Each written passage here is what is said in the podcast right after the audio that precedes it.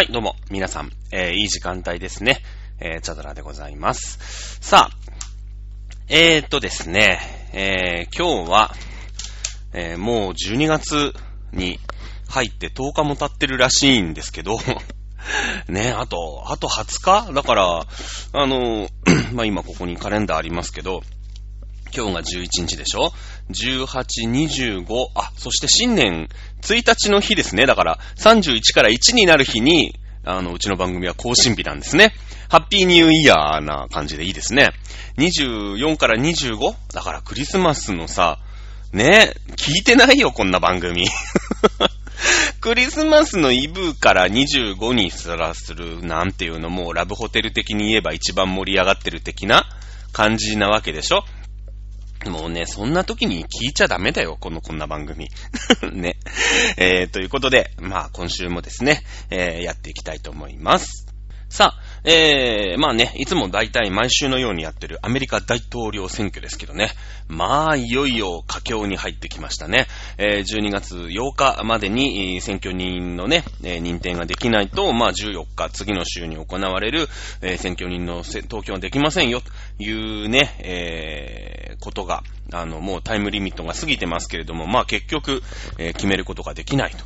いうところでですね、今法廷闘争がどんどん起きてて、まあそのね、まあインチキだなんとかっていう話にもなるんだけれども、その州の最高裁では割とね、結構棄却されてるんですよ、トランプ大統領の、えー訴えが。で、えー今度だから新しい作戦になりましてですね、どうやらテキサス州の、あのー州がですね、州が州を訴える。その不平等じゃないかと。僕たちの州は、あの真面目にね、選挙やったと。だけどどうもインチキやってる州があって、ね、えー私たちの州民が、あ大変なり被害を被ったと。インチキやってるじゃないかっていうことで、州が州を訴えるわけですよ。そうすると、えーまあ、州と州のさ、あーいざこざですから、もうこれは連邦政府、中央が出てくしかないわけですよね。で、例えばその、アメリカってさ、日本の県とかよりも、その州っていうのが強いのね。一つ一つの国みたいな感じ。まあまあ、あの、ソビエト連邦でもそう、みたいなもんなんだけど、一つ一つのさ、あの、州法、法律があって、ね、まあ日本にも一応こう政令とかあるんだけれども、もっともっと独自の。例えば、例えばマリファナとかね、えー麻薬なんていうのは、この州はいいけど、この州はダメみたいなね、えーのがあったりするわけですよ。あと、銃の規制とか何歳が持っていいよとかさ、えーそういうのも含めて、日本ってそういうのは割となんていうの？こう、付け足しみたいな、例えばなんかインターネットカフェに行くときに、うん署名が必要ですよなんてのはね、東京都でありますけれども、あのーそういうさ、ちょっと、ちょっとした、ちょっとしたやつじゃん。青少年育成条例とか。そうじゃなくて、もう全然こう、なんていうの、や、やり方仕方が違うような感じで、一つ一つの国みたいなもんなんですよ、州が。州知事ってのがいてね、えー州の最高裁っていうのがあったりとかするわけ。で、えーまあ選挙っていうのは基本的には州のね、えー州ごとに、まあ決まりも全然違うんですよ。あの、郵便投票が OK だったとこ、ダメなところ、えー締め切りのね、消印がなくても OK なとこ、ダメなとこ、まあ、いろんなやり方があるんで、基本的にはその州が責任を持って選挙っていうのはやるんで、あのーまあね、この州の選挙インチキがあったんじゃないかって訴えても、基本的にはその州の中で、えー処理をするもんなんですけれども、お州が州を訴えるという、これはね、えー日本でもそうですけれども、県と県とかさ、そういう揉め事ってのは、まあやっぱり中央が出てくしかないので、連邦政府が出てくると。いう話になって、今そこまで話に行ってるようですね、おそらくね。えー先週も言いましたけど、これはもう完全に戦争中ですよ。あの、火薬を使わないね、戦争、超限戦。えー超はスーパー、超えるという意味の、えー超える超ね。超能力の超。限は、えーなんだろう、元という字ですよね。草原民進の原ですよ。ね、えー戦争の戦でございます。まあ、陸海空軍、を使わない戦争というのがね、今密かに行われているということだけ、えー皆さんにね、頭に入れていただきたいなとというふうに思います。そして、えー、これはね、メディアも使った戦争。まあ私もずっと言ってます。そのね、メディアがちょっとね、えー、毒されてるんじゃないかっていうことも言われてますけれども、もう含めて、だから報じること、報じないこと、ね、えー、いろんなことを、情報をね、一人一人が取る時代になってきたな。えー、まあ、マスコミというね、マスメディアの情報を信じるだけでね、えー、真実が語られるっていうわけの世の中ではなくなってきたなというのは非常に感じます。まあ、あまあ、泣いても笑ってもというかね、えー、1ヶ月ぐらいのうちに、まあ何かしらアメリカ大統領がいないなんてことはありえませんので、まあ結論が出るんじゃないかなと思ってるので、えー、注意深く見守っていきましょう。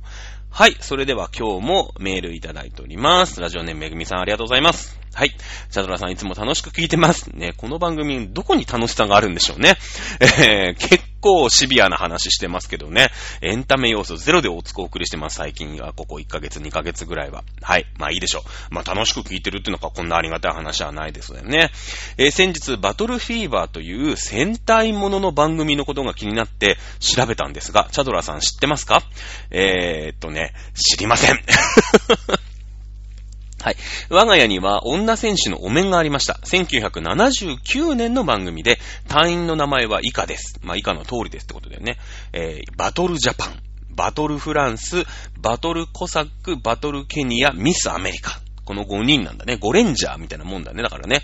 えー、これは当時の列強国を命名してるのかなと思いました。今だったらバトルチャイナとかいるのかな？えー、チャドラさんはもし戦隊もので国別の選手を作るとしたらどの国を選びますか？ということでですね。ありがとうございます。さあ、えー、またね、えー、切り口、すごいよね。あの、やっぱり僕がこう、喋ろうっていうのだと絶対戦隊もの出てこないですもんね。いいと思いますよ。えー、喋っていきましょう。はい。えー、まず私ですね、チャトラ、もう43歳になります。えー、まあ40年ほど前にはですね、まあ一応男の子だったわけですけれども、実はですね、ああいう戦隊ものとか、戦う系、この、まあ、特撮とかね、まあ、特撮全盛期ですから、ね、1980年代なんてのは。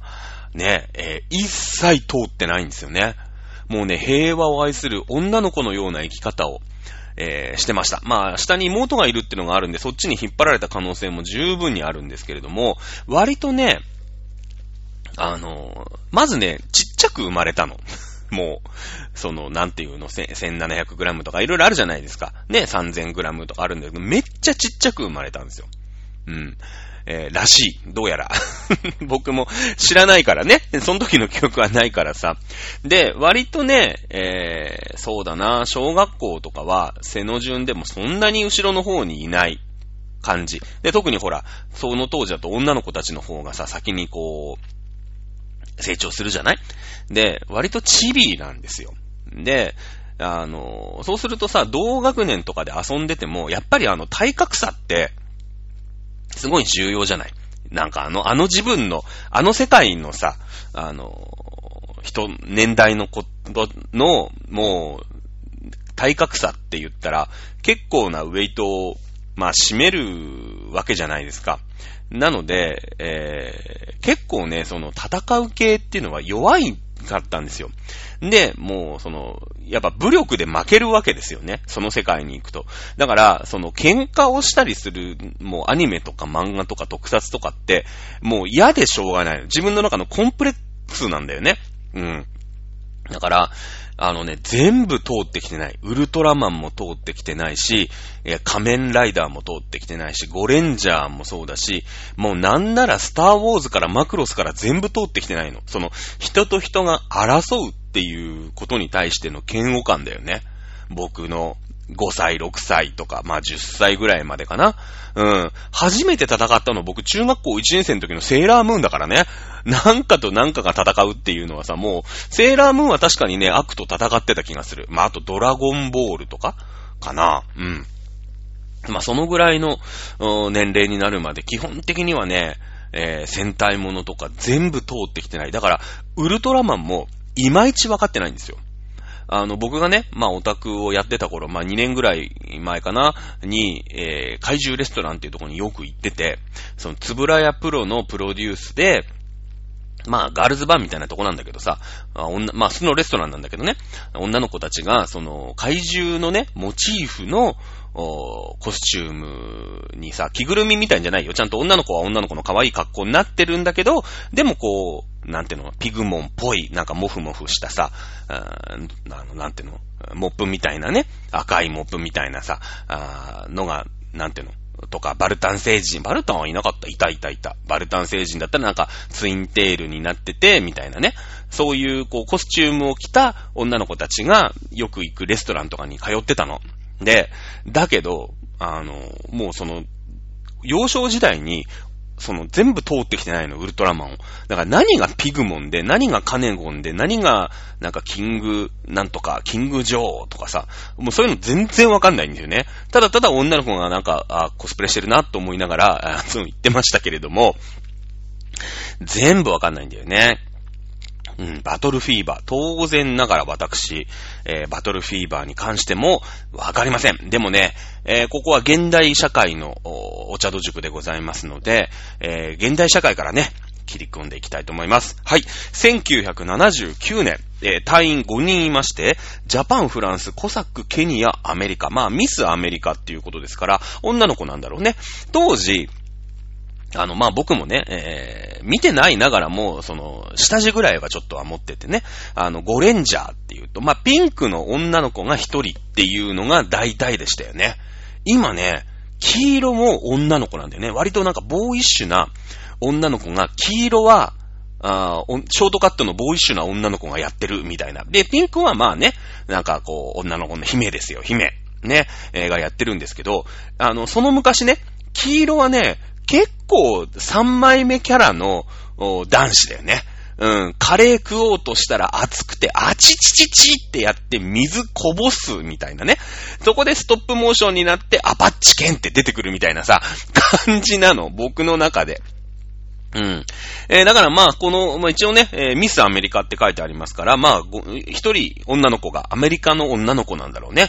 アメリカの女の子なんだろうね。うん。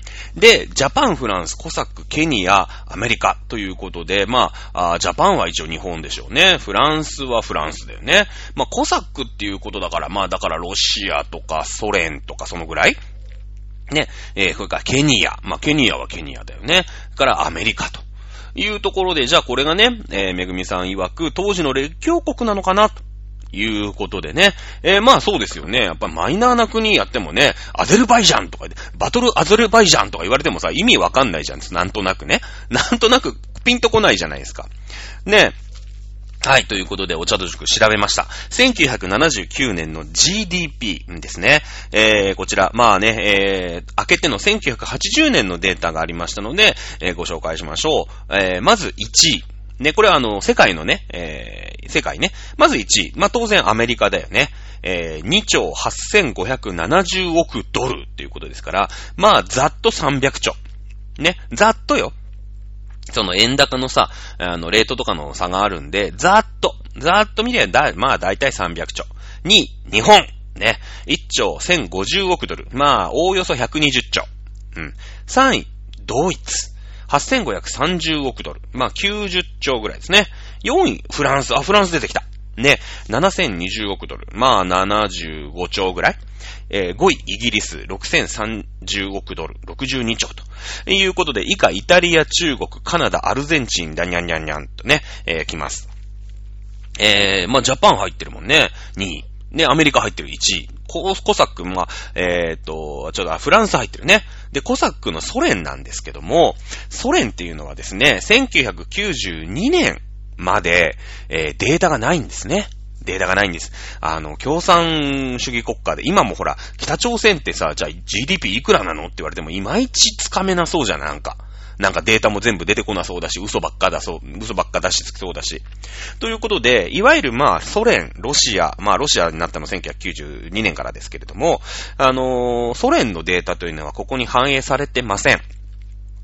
まあ、おそらく2位にはいたとは思うのよ。だってアメリカとソ連でさ、もう1979年、80年なんて、冷戦の真っ只中じゃない。もうアメリカンがね、核を開発しました。それね、アメリカンが核を開発しました。なんつってもう、めちゃめちゃ睨み合ってるような時代ですから、まあおそらく2位にはいたんじゃないかなと思います。まあそういう意味では列強ですよね、コサックも。うん。ただね、ケニアなんだ。ケニアはね、どうしよう。えー、そうなんだよね。ケニアはね、なかなか出てこない。まあ、今でも確かに出てこないと思うんだけれども、えー、ケニア調べましたらですね、えー、1980年の段階では63位なんですよね。約100億ドル。まあ、およそ1兆円ぐらいです。ね。まあでもさ、さっき言ったように、その2兆何千億ドルとかね、300兆円とか言われてもいまいちわかんない。いまいちわかんないじゃん。で、ケニアもさ、1兆円とかね、100億ドルなんて言われても、で、世界63位って言われても、いまいちピンとこないじゃないですか。ね。なんとなく。で、まあ、えー、ケニアって、じゃあね、日本の、日本って、まあその時にね、えー、まあ今は、まあ日本は世界第3位になっちゃったんだけども、えー、今、今よ、えー、2020、まあ、20年、2019年、20年終わってないからね、2019年の統計ですけども、今の、えー、日本の都道府県だと大体どのぐらいなのかな、いうことですよ。ね、今の、今の感じね。まあこれあの、さっき言ったのは1980年のデータだけれども、えー、ケニアはね、ニアリーイコール、今の宮城県もしくは今の栃木県と大体同じぐらいの経済規模と思っていただければ結構でございます。ね。日本が今2位、えー、世界第2位でしょ？で、えー、宮城県。宮城県一国がケニア。このぐらいに思っていただければいいです。えー、なので、まあ、実を言うとですね、まあ、ケニアだけはちょっと列強とは、まあ、お世辞にも言い難い。うん。まあ、世界的にも63位だからね。まあ、ちなみに2019年のデータでもケニアっていうのは世界63位なんですよ。えー、約9兆円ですね。9兆円。で、今の規模で言うとね、9兆円なんです。東京都はちなみに93兆円だから、ケニアの約10倍。ケニアの約10倍。うん。えー、です。これはですね、インドネシアとほぼ、今のインドネシアとほぼ同じ。えー、経済規模ですって、えー、これは世界16位になるんですね。世界16位。だから、あ1位から2位もね、今、今の経済規模ですよ。1位アメリカ、2位中国、3位日本、4位ドイツ、インド、イギリス、フランス、イタリア、ブラジア、カナダ、ロシアなんてやってるんだよ。これで1、2、3、4、5、6、7、8、9、10、11番目まで行ったでしょえー、まあそれで16番目にインドネシアが来るんですけど、ここに約大体東京都が来ると。思っていただければ、あ結構でございます。だから東京ってすごいんですよ。東京って。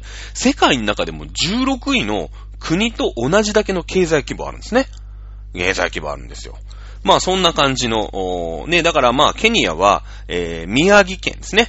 宮城県と同じぐらいと思っていただければいいので、まあさすがにジャパン、フランス、まあコサックがまあソ連とするならば、えー、アメリカ、ね、えー、まあその、バトルソビエトって書けなかったんだろうね、おそらくね。うん。やっぱりさ、当時はやっぱ日本は西側諸国じゃないですか。まあそうなってくると、まあいろんなね、えー、大人の事情があって、ここはバトルコサックっていう風にしたんじゃないのかな、という感じしますよね。えー、じゃあさ、これなんでケニー入ってきたのかな、問題があるじゃないですか。じゃあね、その、いわゆるこの、なんていうんですか？戦隊もののさ、色ってあるよね。ゴレンジャー。赤レンジャー、オレンジャーってあるじゃないですか。これ色なんじゃないかと。ね、思うわけですよ。これは簡単な話だよね。まあ、ジャパン、バトルジャパン。これだから、まあ、日の丸ですから、まあ、赤だよね。うん。フランス、バトルフランス。これはやっぱりさ、トリコロールだよね。トリコロール。青、白、赤。ね、えー、旗の、旗の棒ね、元の方から勘定して青、白、赤ですね。これ順番大事なんですよ。結構ね、フランスっていろんなこう政治体制になって、その青、白、赤は変わんないんだけど、順番ぐっちゃぐちゃだったりするの。俺らは、俺らは赤、白、青で新しいフランスを建てるぞって言ったりとか、ね、俺が違うフランスを青、赤、白で建てるぞって言ったりとか、するんですよね。一応自由と平等と友愛っていうこの三つの意味が込められてるみたいなんですけど、まあ、床屋さんの、床屋さんはあれですよね、静脈と動脈と包帯ですよね。あれ、あの、青と白と赤でくるくるくるくる回ってるじゃないですか。ね、トリコロールなんですけれども、えー、今はですね、旗、旗竿の方から、えー、勘定すると青、白、赤ということに統一をされたそうです。ね、えー、まあ、なんでこれ青が一番、あの、外側にならなかったかっていうと、これ船で国旗を指すときに、外側が青だと、あの、特にほら、波長が長いでしょ？青の方が全然。だから、あの、青いこう、まあ、遠くの方って青く見えるじゃない山とかもさ、あの、遠くの方、ね、近くの方はなんか黒っぽかったり緑っぽかったりするんだけど、遠くの方ってどんどんどんどん霞んで霞んで青っぽくなるじゃないですか。まあ、海とかもそうだよね。なので、あの、一番右が青だと、え、あそこ、あの国の船の国旗何？ってなってよくわかんないわけだよね。なので一番こう、えー、旗のね、旗竿の方に青が来てる。いうことですよ。言うて青だよね。じゃあバトルフランスは。えー、じゃあ問題で、えー、バトルコサックだ。うん、バトルコサックは、まあ、ロシアっていうイメージ、まあ、ソ連っていうイメージだと絶対赤なんですよね。ソ連軍っていうのを赤軍って言うんですよ。共産党ってのはシンボルが赤なの。そもそも赤なのね。そもそも。だから中国共産党、まあ中国の国旗も赤がベースだし、ソ連の国旗も赤がベースですよね。あの、鎌と土ですよね。あの、がありますけれども。えー、なので、まあコサックというかね、まあロシアだとすると、まあ赤なんですよ、絶対。ロシアのイメージカラーが青ってことはまずありえないんですよね。ありえない。うん。そうするとジャパンと被っちゃう。まあジャパンをじゃあ白？白レンジャーってことにする？やっぱり。うん。で、じゃあ、ケニア？ケニアじゃあ何なのってね。じゃあケニアが緑とかだったらいいわけ。だから、なんだろうね、あの、バトルブラジルだったらなんかブラジルの国旗って緑だしさ、ああ、なんかミドレンジャーみたいなね、えー、感じなんだけど、ケニアの国旗って上から黒、赤、緑、あ、まあ、緑入ってるんだけれどもね、えー、意味わかんないじゃないですか。じゃあ、じゃあなんか違うな、みたいな。うん。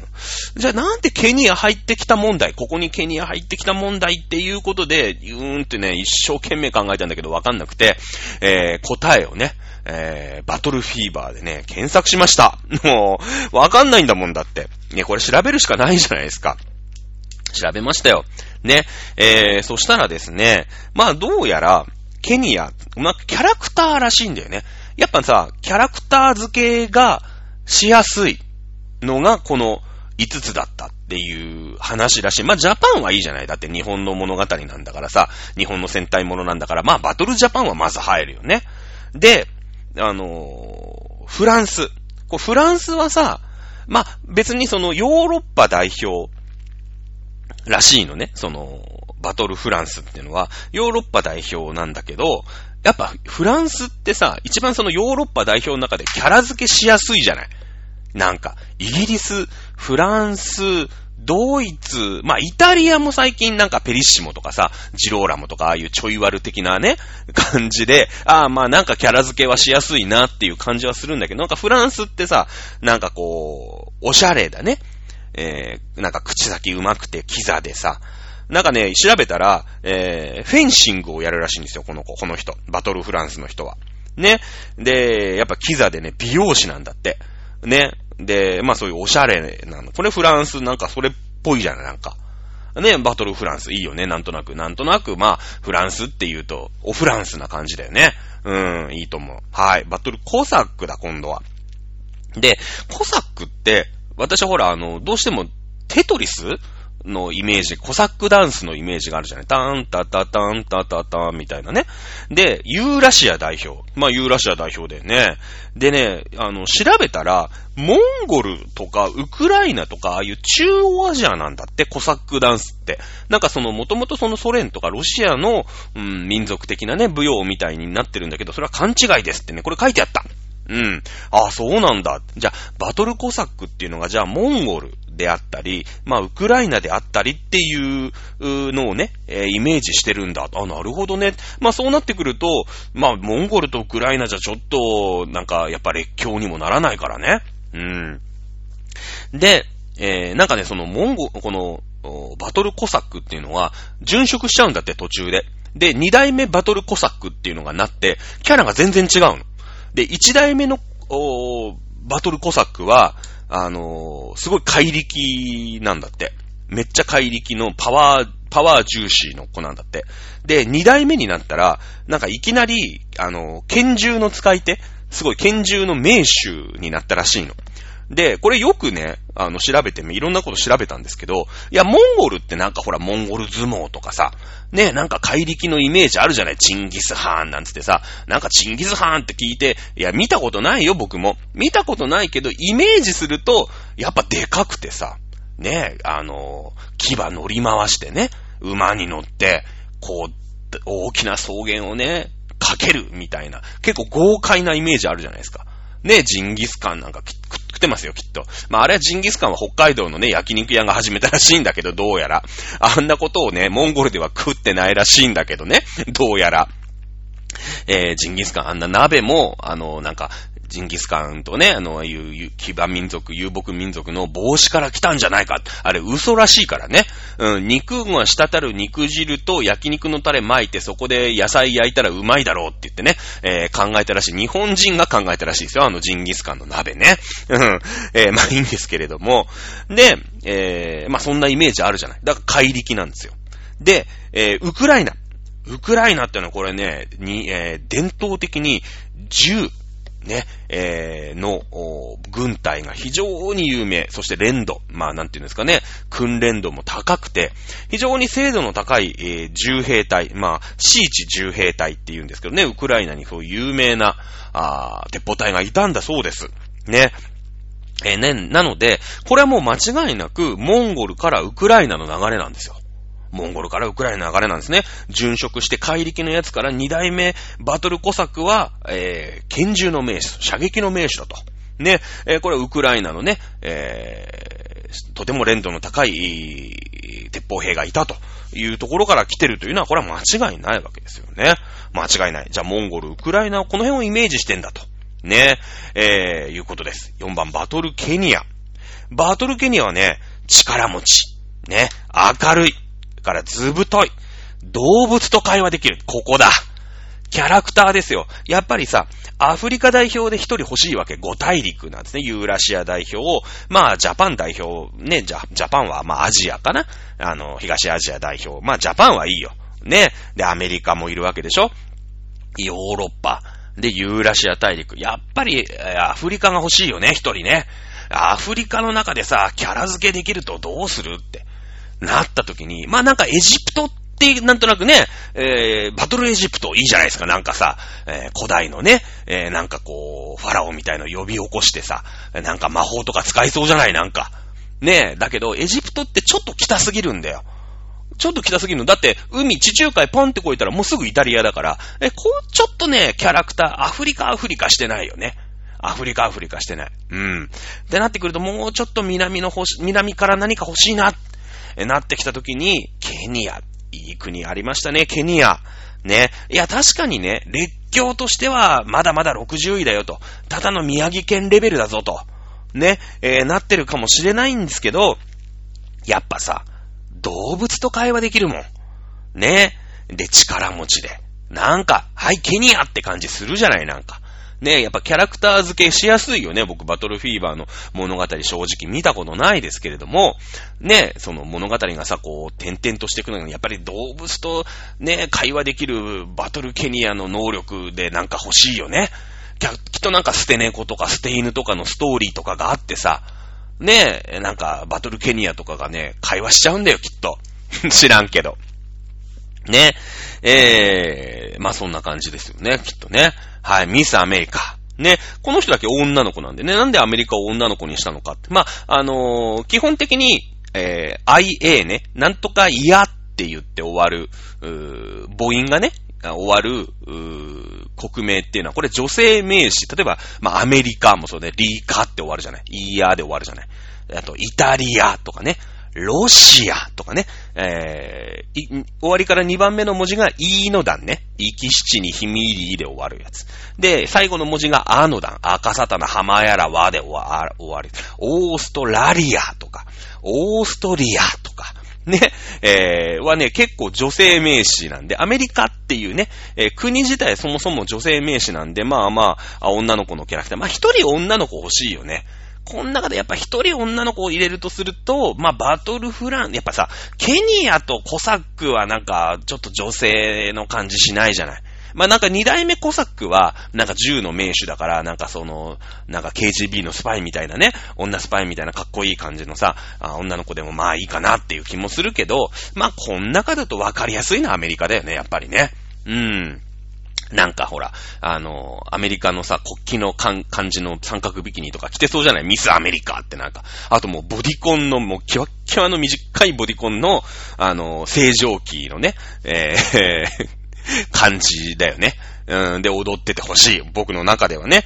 まあなんかどうやら調べたら、この東映っていうね、スタジオがまあ、この戦隊もの作ってるんだけど、まあマーベルっていう、まああるじゃない？あの、アメリカのさ、えー、コミック会社？コミック会社と、東映はなんかコラボして、えー、やってたんだって。で、キャプテンアメリカってあるよね。あの、アメリカ、アメ、アメコミのさ、キャプテンアメリカを使いたかったらしいんだけど、まあどうもちょっと判権の関係でちょっと NG が降りちゃって、まあ、ミスアメリカだったら使っていいよ、みたいな。で、ミスアメリカもだいぶこう、なんか変えてね、いろんなのを変えて、まあ一応名前だけミスアメリカって使っていいよ、みたいな、あの、感じで、えー、やったんだって。だから元々は、あの、キャプテンアメリカがこの中に入る、はずだったらしいんだけど、そのバトルアメリカっていうのはやっぱちょっとダメだったんだろうね。だからミスアメリカになってしまったというね、えー、なんかそういう裏事情がどうやらあるようです。はい。えー、戦隊ものとしてね。まあミスアメリカだからまあこの子だけ女の子になっちゃって、まあ、そうでもなければ、もしキャプテンアメリカがいるとすると、まあフランスあたりが、おフランスのね、なんか女の子が一人ぐらい入ってくるといいじゃないですか。なんとなく。ね、えー、そんな感じの、まあ5人組ということですよね。まあ今だったらバトルチャイナ絶対入ってきますよね。だってもう世界第2位ですから。ね、チャドラさんはもし戦隊もので国別の選手を作るとしたらどの国を選びますか？な、まあだから全世界の、こう、あれだよね、えー、バトル、バトルアースを作るとするとってことですよね。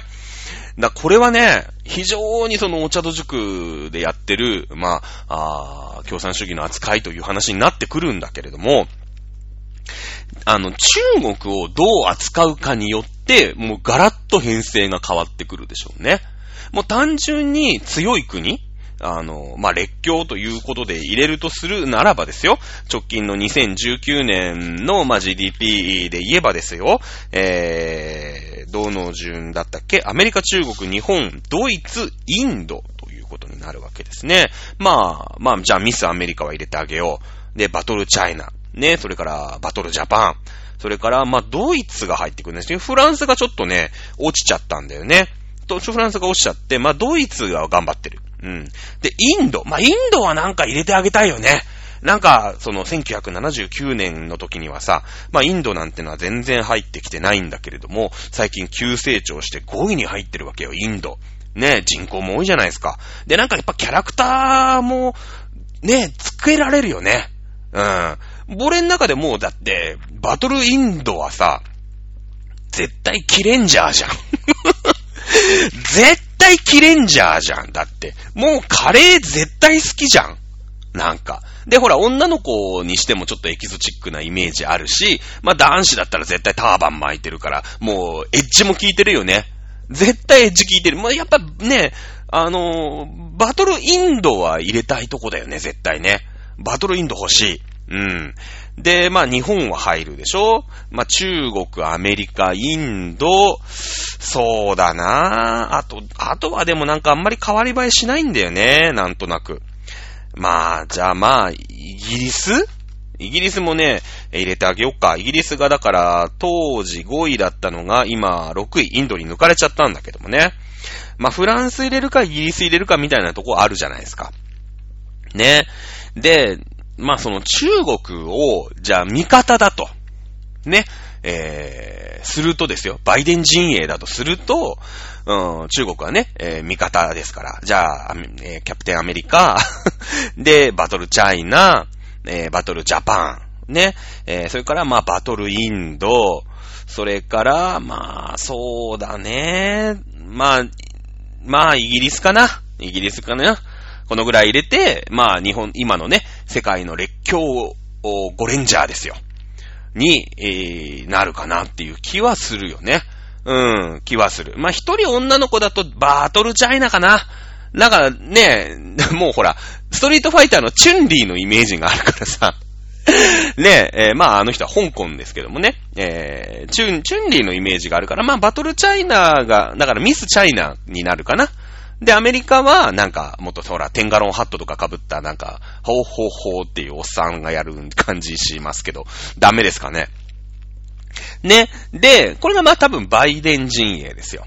バイデン陣営。まあ、バイデン陣営だとそうだな。もしかしたらドイツが入ってくるかもしれないね。ドイツが入ってくるかもしれない。で、あの、私はほら、トランプ陣営じゃない。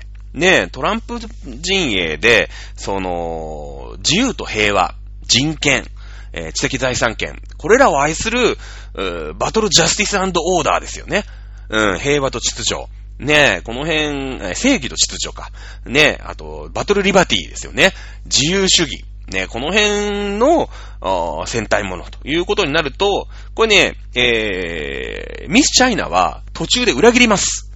絶対裏切ります。あの、第ね、14話ぐらいで、あの、今までなんか、あの、女の子で優しくしてくださいみたいな感じで、可愛い感じでみんなさ、チュンリーだからチヤホヤするんだけど、裏でちょっと悪の組織とね、えー、実はつるんでて、もうファーウェイとかでさ、どんどんどんどん情報とかをね、バトルジャパンとかもうちょろいから、バトルジャパンはちょろいんですよ。もうスパイし放題。ね。で、もう、いい、人がいいだけでさ、あの、みんながいい人だと思ってこう、生きてるから、バトル、バトルジャパンは。もうダメなんですよ。もう虜なの。もうチャイナ大好き。ね。で、チャイナの方は、もう、なんていうの、色仕掛けとか、ハニートラップとかつってさ、あの、バトルジャパンからね、どんどんどんどんいい情報だって、ほら、バトルジャパンってあれでしょ？もういい、いいとこにいるじゃないですか。世界第、まあ、当時2番目ぐらいにいたわけよ。ね、そっからもういい情報どんどん盗んで、悪のね、えー、悪の組織に売る、売り渡すわけですよ。あの、ミスチャイナは。で、で、まあ、いよいよバレて、親玉の、あの、キャプテンアメリカにバレましてですね。おい、ちょっと待ってと。ミスチャイナと。お前何やってんだと。いうことで、ね、あの、まあ、僕の中で今、あの、キャプテンアメリカ、ただのトランプ大統領ですけど、えー、ミスチャイナはね、ここで裏切ります。悪の組織に。14話。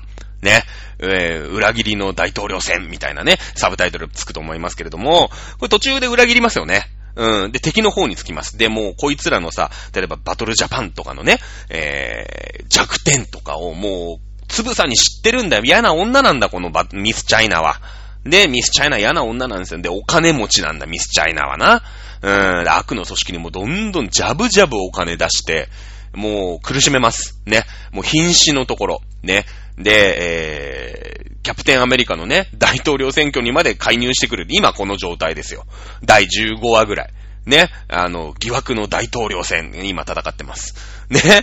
えー、なってくると、まあ、バイデン陣営としては、まあ、バトルチャイナというか、ミスチャイナが、まあ、裏切って、ミスチャイナはね、きっとね、バトルドイツと一緒に裏切る感じですよね。うん。あの、ドイツはね、えー、もう中国マネーがジャブジャブ入ってますから、えー、でね、え、メルケル首相は元ね、東ドイツで生まれ育ったっていう話もしました。東ドイツってのはもともと共産圏ですから、まあそれでね、えー、若かりし頃、まあ、メルケルさんが若い頃に東西ドイツの統一を果たしたわけですけれども、やっぱりね、子供の頃に受けた教育ってっていうのはさ、やっぱ根っこの部分に残ってて、共産主義っていうことに対する、嫌悪感ってのは全くないわけだよね。うん、だから中国ってあ、ね、共産主義としてすごい立派にやってらっしゃる、私たちの、私の小さい頃もね、共産主義だったけど貧しかった。東ドイツは残念ながら、あ西ドイツに食われてしまったけれども、ね、えー、私たちが小さい頃教育を受けた共産主義ということで唯一成功したのがあのチャイナだっていうことでね、やっぱり新チャイナなんですよ、メルケルさんって。ドイツってね、半分は、あ共産主義の国ですからね。なので、えー、バトルドイツと一緒に裏切ります、敵の方に。うん。で、これイタリアもついてくんだけどね。ドイツとイタリアっていうのはね、これ、あの、ダメな方に引っ張られるか、引っ張られる国なんです。昔からそう。第一次世界大、まあ、第一次世界大戦イタリアは一応勝ったんですけど、第二次世界大戦でね、ドイツとイタリアってこれつるんじゃったわけですよね。つるんじゃったんですよ。これね、負け組に入りがちな国なんですよ、ドイツ。で、負け組に入るんだけど、ドイツってね、すげえポテンシャル高い国なの。もう、日本人なんかよりよっぽど真面目仕事できる。だってドイツで、このさ、1979年、だって1945年に戦争が終わったんですから、まだたかだか30年よ。たかだか30年に、ね、1位アメリカはまあいいよ、勝ったんだからさ、アメリカはね、無傷で勝ったんだから。まあハワイはちょっとやられたにしてもよ。ね、えー、1位アメリカはいいじゃないですか。2位、日本。3位、ドイツ。この人たち負けたんですよ。もうドイツなんてヒットラーのおかげでどんだけ賠償金をね、払わされたことか、日本もそうですよ。で、占領されちゃって GHQ にね、えー、占領されちゃったんですけど、この日本とドイツってむちゃくちゃすごい国なの。もう、もう国民はめっちゃ真面目。ね。だって2位日本、3位ドイツなんてありえないじゃん。今ですらだって3位日本で4位ドイツなんだよ。うん。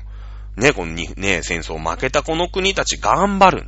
で、イタリアはちょっとね、ちょっと出遅れちゃったんだけれども、もうドイドイツとね、日本人ってすごいんですよ。ドイツ人と日本人ってめっちゃすごいからね。うん。えー、なんですけれども、まあ、ドイツってそういう国なので、負け組につく国なんです、ドイツって。うん。なので今回も中国に引っ張られて悪の組織に行っちゃうんじゃないかな、ね、いうところ。まあ、そうするとトランプ陣営としての、バトルリバティね、えー、自由主義、自由を愛する人たちで生まれた、あ戦隊にするとですね、えー、まあ、バトル、まあ、だキャプテンアメリカね。それから、あバトルジャパン。えー、それから、えー、イギリスだ。バトル、なんだろうね。イギリス、まあ、まあ、大英帝国だから、なん、何にする？ね、えー、ブリテン、ブリ、バトルブリテンかなんかにするのかな？ね。なんか、紅茶とか飲んでてさ、すすってさ、ちょっと紳士な感じでね、シュッとした感じ、太ってない、太ってない、絶対太ってない、シュッとした感じで、えー、こう、知的なイメージあるよね。うん、バトルブリティッシュ、いいじゃないですか。バトルブリテン。で、インド、オーストラリアかな？バトルインド。ね、バトルインドはもうさっきも言ったけど、キャラ立ちもしっかりしてるし、キレンジャーだし、カレー大好きだし。まあ女の子でもいいし。あと、オーストラリアね。オーストラリアが欲しい。まあこの辺が、えー、中心となって、今ね、えー、その反響というかね、共産主義に対する、うー同盟ということを組んでいくとすると、この辺になっていくっていう感じのストーリーかな。だから第15話で、まあ、トランプさんがこのまま、このままというか、このままだとバイデンになっちゃうんで、えー、もうね、あの、裏切っちゃってさ、あの、ヒーヒーヒーヒーって言ってね、あの、ミスチャイナが悪の組織から、あの、反、なんか、悪の組織から、に、なんていうの、ちょっと仲いいね、悪の組織と仲いいバイデンさんがね、えー、このままバッ、あの、キャプテンアメリカになってしまうと、あの、16話からは、ちょっと困った世界になってしまう、その、悪の組織がね、えー、世界を牛耳ってしまうわけですよ。ね。えー、で、このままなんとかトランプさんが踏ん張って、えー、大統領キャプテンアメリカに立つとするとですね、えー、まあアメリカ、日本、イギリス、インド、オーストラリアぐらいで、なんとかね、この反中国、中国共産党というものに対する、戦隊がね、えー、組まれるんじゃないかと。いう感じでね、えー、ひとまず、無理やりですけどね、あの、戦隊ものになぞらえて現代社会やってみました。はい。ということで、えー、今週は、あー、チャドモンこんな感じでお送りいたしました。まあね、ぜひどんどん、どんな話題でもね、無理やりにでも、あの、現代社会にこじつけていきたいと思いますんでね、えー、メールお待ちしております。ということで、えー、今週もお楽しみいただきましてありがとうございました。チャドラーでした。さよなら。さよなら。